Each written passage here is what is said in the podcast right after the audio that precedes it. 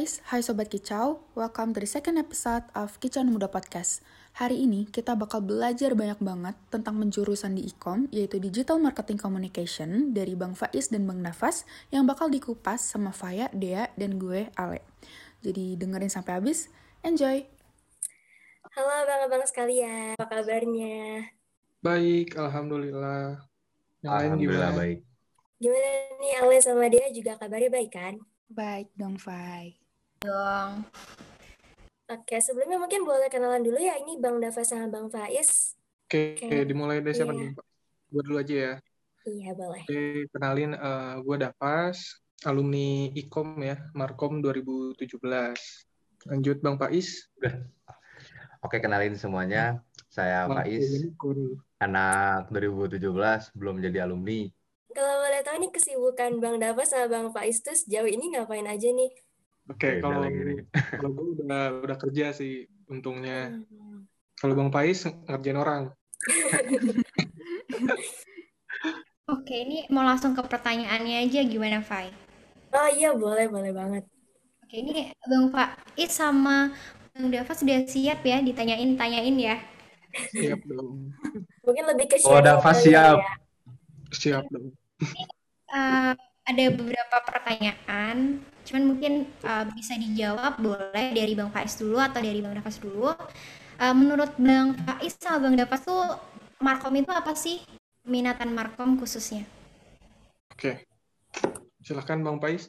Oh, yang ini dulu dong, senior dulu yang udah kerja. Oke, Eh, kalau dari Markom sendiri, eh, sebenarnya maksudnya tuh lebih spesifiknya gue nggak ngerti lah. Eh, mungkin ada gitu. Cuma kalau dari eh, pengertian gue sendiri, Markom itu gimana cara kita mengkomunikasikan atau membujuk seseorang untuk eh, melakukan sesuatu gitu. Tapi dalam konteks eh, jual beli gitu ya.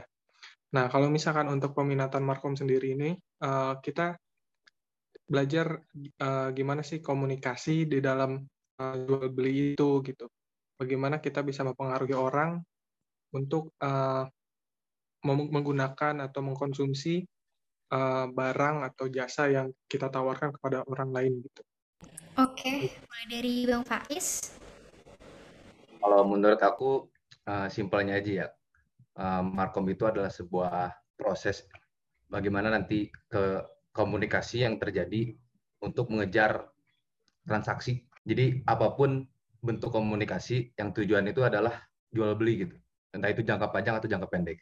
Jadi sebenarnya ini dalam dunia Markom tuh ada tips-tipsnya gitu ya Bang, untuk menjangkau orang-orang. Jadi sebagai garis besar emang Markom tuh tujuannya buat kita belajar tentang gimana cara menjangkau orang-orang supaya tertarik dengan apa yang kita bicarakan gitu mungkin ya. Ya, benar. Hmm, Oke oke. Oke, ya? Uh, selanjutnya kan di tahunnya Bang Faiz sama Bang Davas ini peminatannya ada Markom sama uh, broadcasting ya. Sama Ya. podcast. Dan sebenarnya alasan Bang Faiz sama Bang Davas tuh pilih peminatan Markom tuh apa sih? Oke, kalau alasan gue sendiri tuh kenapa gue pilih Markom karena gue ngelihat jenjang karir ke depannya yang cocok untuk gue gitu.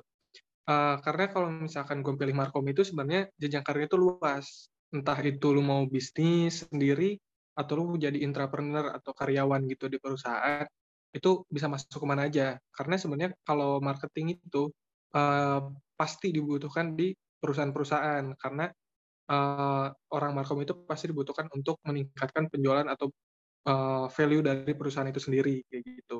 Sebenarnya kalau broadcast gue gue nggak bilang jelek karena sebenarnya broadcast juga menjanjikan untuk eh, jenjang karir ke depannya karena eh, banyak sekarang tuh market itu atau industri itu lebih membutuhkan tim-tim eh, digital gitu kan entah itu video editing atau misalkan foto editing, eh, scriptwriter kayak gitu itu juga sebenarnya ada juga di markom kayak copywriting gitu-gitu. Nah, kalau gue ka- kayaknya gue lebih suka untuk berinteraksi sama orang, jadinya gue pilih markom kayak gitu. Oke, boleh dari Bang Faiz. Kalau alasannya sebenarnya dulu tuh mikirnya pendek sih. Kayak cuman eh, ah bisa sambil belajar lah ya di tim-tim gitu. Karena kan nanti banyak ya tim-tim yang mengakomodir eh, kegi- kegiatan-kegiatan broadcasting gitu. Tapi kalau setelah masuk lebih jauh nih ya, Jadi alasannya jelas, terlihat jelas. Karena emang tadi kalau tadi benar banget yang disampaikan sama Bang Davas, karena emang markom itu dibutuhkan di mana pun, maupun itu di perusahaan maupun di, di media juga dibutuhkan, di pemerintahan pun dibutuhkan. Karena nanti untuk penyampaian nilai itu itu sangat sangat sangat dibutuhkan itu oleh apa yang punya yang punya perusahaan atau punya kekuasaan gitu. Um, kan kalau kita nih um, untuk role marketing itu kan latar belakangnya bisa luas banget kan dari dari mana pun tuh bisa masuk ke role marketing di suatu perusahaan. Uh, menurut uh, abang-abang untuk kita yang dari jurusan markom itu sebenarnya ada nilai plus lain gak sih untuk membedakan dari yang emang jurusannya bukan markom tapi pengen masuk ke role marketing? Oke, gimana Bang Faiz? Ayo boleh Bang Faiz. Uh, jadi sebenarnya kan kalau di perkuliahan itu kan bukan cuma tentang mencari pekerjaan ya, tapi nanti kita tuh bakal banyak menemukan uh, riset-riset tentang uh, komunikasi, tentang marketing komunikasi pun ada gitu. Jadi intinya kita tuh kalau yang jurusan markom itu bukan cuman apa kan ada ya orang tipe orang tuh yang uh, terjun dulu baru dia uh, dapat ilmunya. Ada juga orang dapat ilmu dulu terus nanti bisa terjun dan bisa terjun apa bisa terjun langsung gitu. Nah mungkin kalau kalau kita tuh udah dapat nih ilmunya, perbekalan semua udah dapat, tinggal nanti kita praktekkan. Tapi lebih hebatnya lagi di Telkom itu udah ada prakteknya itu. Jadi kita udah jadi di Telkom tuh udah udah nyediain lah wadah buat anak-anak Markom ini mempraktekkan ilmu-ilmunya di nanti Urfil namanya kalau di Markom itu. Jadi sangat sangat banyak sih nilai plusnya. Kita udah menguasai dasar-dasarnya, jadi, jadi bagaimana cara mempengaruhi orang, terus perilaku konsumen itu seperti apa, dan dan masih banyak lagi itu yang bakal kita ketahui ketika kita udah masuk di di jurusan Markom. Oke, gimana dari Bang Davas? Oke, uh, tadi itu pertanyaannya bisa nggak orang lain masuk ke dunia marketing gitu ya intinya? Oke, uh, menurut gue bisa karena uh, sebenarnya level marketing itu sebenarnya ada banyak gitu kayak tahapan-tahapannya itu kayak sales itu masuk marketing, uh, terus sosial media admin itu juga masuknya marketing. Tinggal uh, gimana cara orang itu bisa beradaptasi sama kebutuhan yang lagi uh, dibutuhkan gitu sama industri sekarang. Misalkan latar belakangnya uh, anak teknik nih, teknik informatika misalkan. Tapi ujung-ujungnya dia buka bisnis, bisa nggak? Bisa, karena modal awal untuk jadi anak marketing itu sebenarnya komunikasi, entah itu secara verbal atau non verbal ya. Uh, kalau misalkan ditanya kalau yang latar belakangnya punya apa latar belakangnya nggak punya latar belakang marketing untuk jadi orang marketing itu gimana? Uh, kalau mungkin jawaban yang paling simpelnya itu ya semua orang bisa karena bisa dipelajari dari internet kan. Cuma ada soft, beberapa soft skill yang uh, diperlukan lah sama orang-orang markom itu. Uh, entah itu beradaptasi, bersosialisasi, cara berkomunikasi, Nah, hal-hal seperti itu yang sebenarnya perlu untuk ditingkatkan atau dimiliki sama orang-orang komunikasi gitu. Sebenarnya kalau misalkan hal-hal dasar itu kalian baca buku pun bisa sebenarnya didapetin kayak gitu. Oke, uh, pertanyaan selanjutnya, menurut Abang nih, seberapa penting sih penampilan dan personal branding sebagai anak markom yang pastinya kan sering banget nih ketemu orang-orang atau berkomunikasi sama orang-orang? Yang mungkin levelnya itu uh, bisa dari angkatan sendiri, angkatan atas atau bahkan sama perusahaan-perusahaan yang lain. Kayak gitu bang. Oke. Okay. kalau misalkan menurut gue personal branding itu penting. Karena uh, personal branding itu bisa menggambarkan diri kita tuh seperti apa kan? Jadi bisa uh. dimulai dari sekarang gitu. Maksudnya kita mulai mem, apa ya memberikan personal branding kita misalkan dari dunia sosial media gitu itu juga bisa memberikan penilaian untuk orang lain tentang diri kita sehingga nantinya kalau misalkan kita udah terjun di dunia kerja dan kita sudah terbiasa dengan memanage personal branding kita itu juga berpengaruh sama kredibilitas diri kita nantinya. Entah itu nantinya hal dasar deh, uh, mau cari kerja gitu kan. Pasti yang sekarang dilihat HR itu adalah sosial media kalian dulu untuk pertama. Dan di situ HR akan melihat personal branding kalian di sosial media itu seperti apa. Nah, untuk tahap selanjutnya pasti personal branding ini dibutuhkan ketika kalian uh, ketemu sama klien misalkan. Otomatis kan kalau misalkan marketing itu pasti ketemu sama klien, entah itu uh, klien antara uh, pemilik bisnis atau misalkan pembeli itu kita anggapnya klien lah. Nah, gimana cara kita untuk meyakinkan mereka itu kan salah satu salah satunya adalah gimana mereka menilai diri kita. Kalau misalkan personal branding kita nggak kuat, uh, kayak mereka pun nggak yakin karena kalian sendiri aja tuh nggak yakin sama diri kalian gitu kalau personal branding kalian kurang kuat gitu. Tapi kalau misalkan personal branding kalian kuat, terus kalian pede uh, mengkomuni apa mengkomunikasikan value value diri kalian gitu. Jadinya secara tidak langsung walaupun nggak kalian katakan secara verbal tentang diri kalian, uh, klien itu pasti akan yakin gitu sama diri kalian sehingga apa yang kalian tawarkan pun nantinya bisa diterima gitu. Kayak gitu sih. Oke, gimana Bang Faiz? Mungkin itu udah cukup jelas banget ya yang disampaikan sama Bang Nafas. Ya, paling tambahan aja, sebenarnya kan personal branding itu bukan cuma untuk di Markom ya. Sebenarnya secara pribadi pun personal branding itu sangat dibutuhkan. Terutama nanti ketika kita bertemu dengan orang-orang baru. Nanti bagaimana cara menyampaikan value dalam diri kita kepada orang lain, itulah yang kita sebut personal branding. Gitu. Jadi entah itu sebagai Markom ataupun bukan, menurut aku mah itu sangat penting sih personal branding gitu.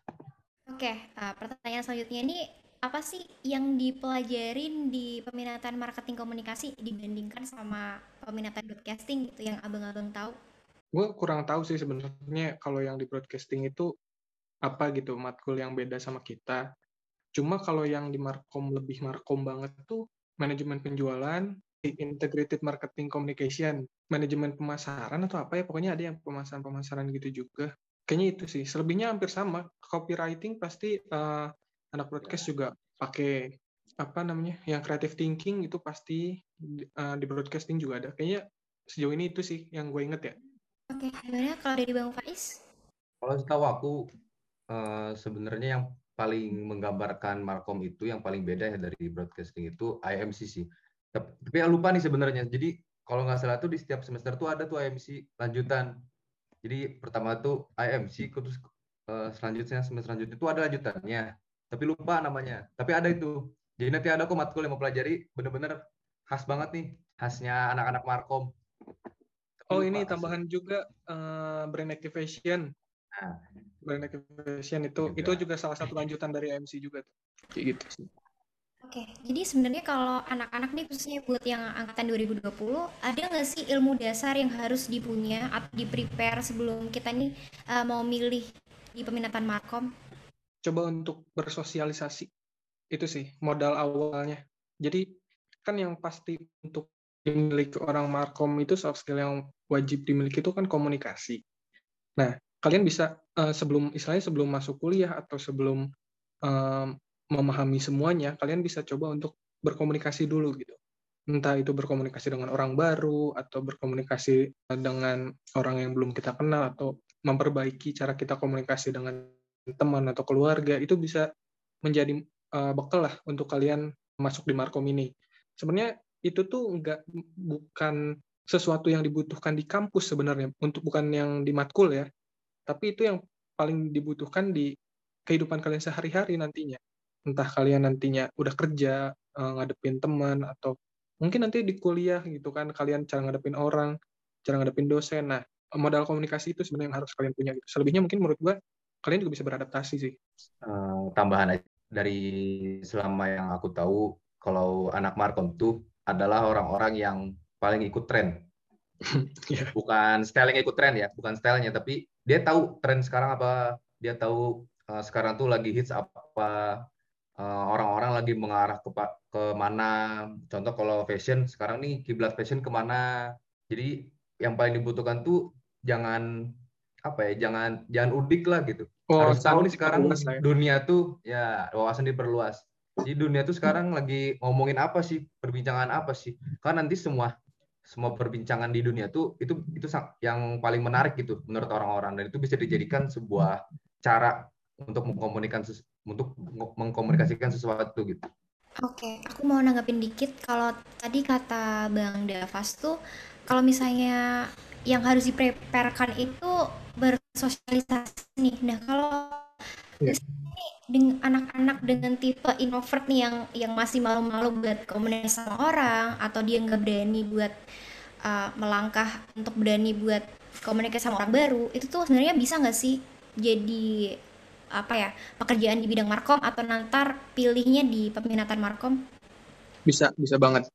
Uh, jujur kalau misalkan dibilang kayak gitu, gue dulu orang introvert banget karena gue dari dulu tuh kayak dari SD sampai SM gue SMK dari sampai SMK itu gue nggak pernah nongkrong gue nggak pernah kayak punya teman dekat segala macam gitu. Ya udah uh, sekolah pulang sekolah pulang. Dan gue masuk kampus gue pengen ngerubah itu gitu. Gue sering beberapa kali nanya ke Pak Is gimana sih cara buat kayak ngobrol satu? Gimana cara masuk ke tongkrongan sini tongkrongan situ? gitu. Sebenarnya itu da dari dorongan pribadi ada kayak uh, dari makanya yang tadi gue bilang dari kalian mulai bersosialisasi itu bisa ningkatin skill kalian ke yang lain-lainnya. Jadi dari ngobrol kalian tuh bisa nambah wawasan dari orang-orang baru. Uh, dari ngobrol kalian bisa tahu culture baru kalian bisa memahami karakter-karakter orang yang beda-beda gitu kan. Kalau misalkan nih oh masih nggak bisa uh, ngobrol sama orang nih bang kayak gini kayak gini kayak gini. Tapi misalkan uh, gue pengennya jualan. Bisa aja kalau misalkan untuk awal-awal mungkin ya lu bisa nyoba kayak jualan online bisa bikin bisnis online. Di situ kalian bisa mulai belajar komunikasinya itu pelan-pelan dari secara non verbal kan. Kalian bisa uh, kayak misalkan jualan entah dari kalian bikin konten atau kalian kayak nanggepin orang dari uh, secara nggak langsung dari DM atau dari chat WhatsApp gitu kan. Dari situ nanti akan berkembang lah gitu berkembang dengan sendirinya. Lama-lama pasti akan memberanikan diri untuk ngobrol sama orang baru. Nah, itu yang jadi bekal nantinya eh, ngerubah si introvert ini biar bisa bersosialisasi. Mungkin nggak akan ngerubah seutuhnya. Karena buat sama Pais tuh sebenarnya kalau misalkan ketemu sama orang baru tuh bingung sama udahnya tuh capek gitu. Sama.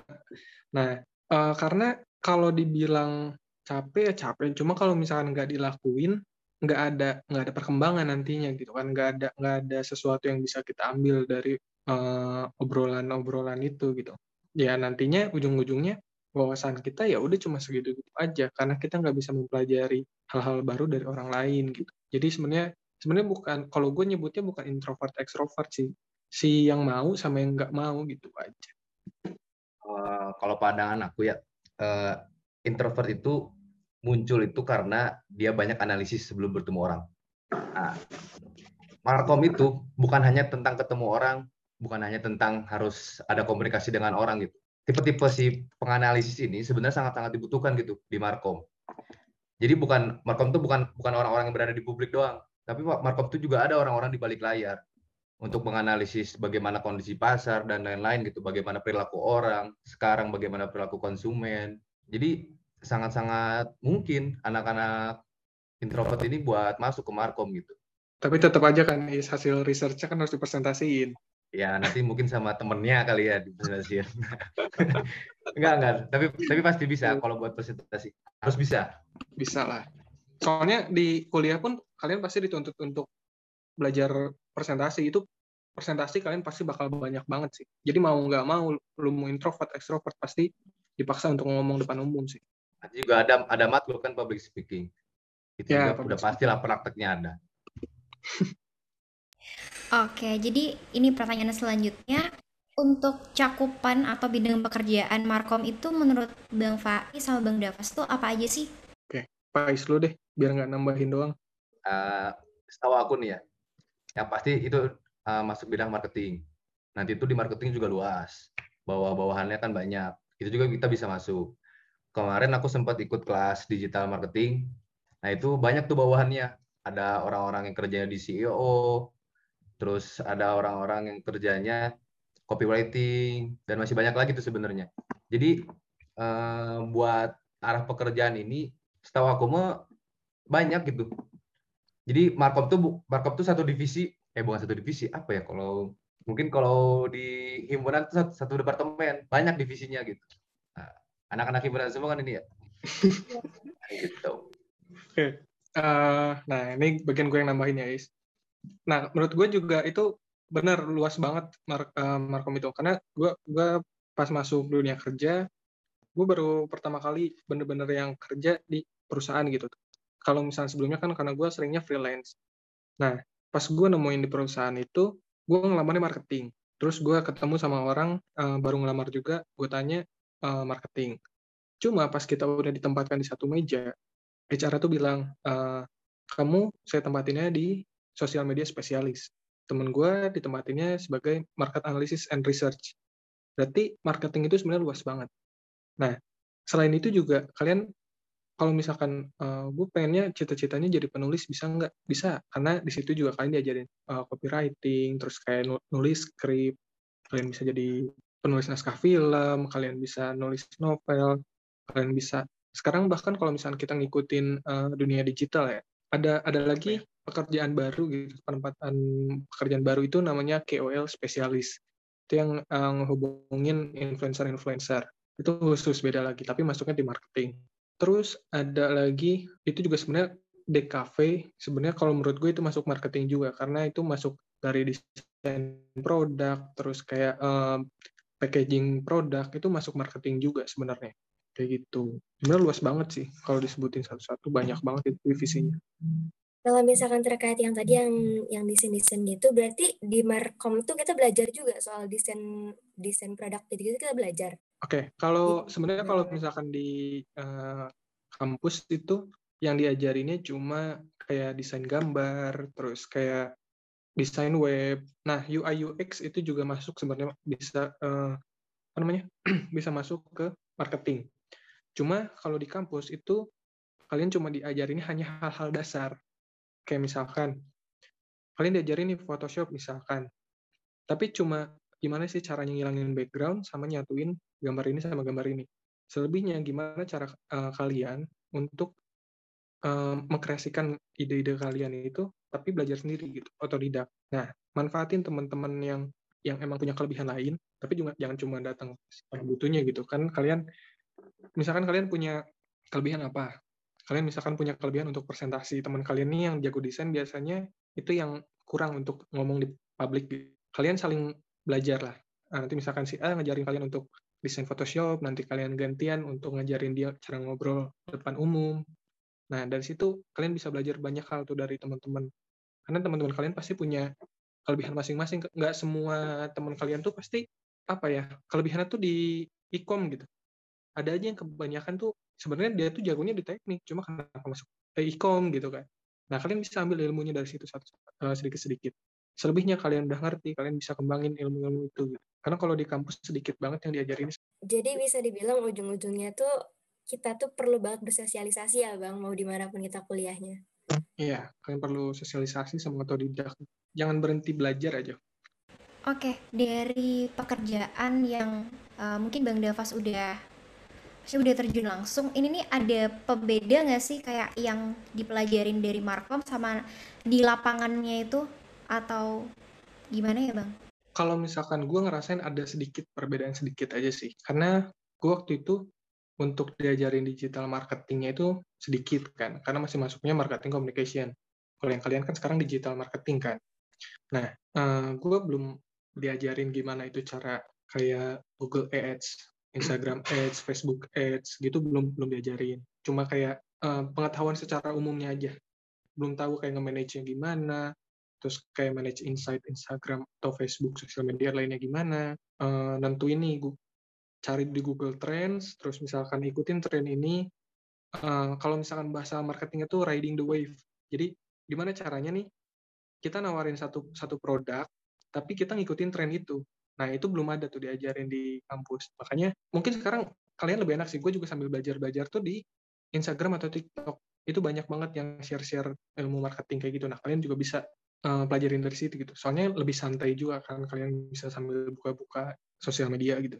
Oke, nah, mungkin untuk pertanyaan selanjutnya, menurut Bang Faiz sama Bang Davas tuh uh, benefit untuk anak-anak yang sekarang atau nantinya bakal pilih Markom tuh apa sih?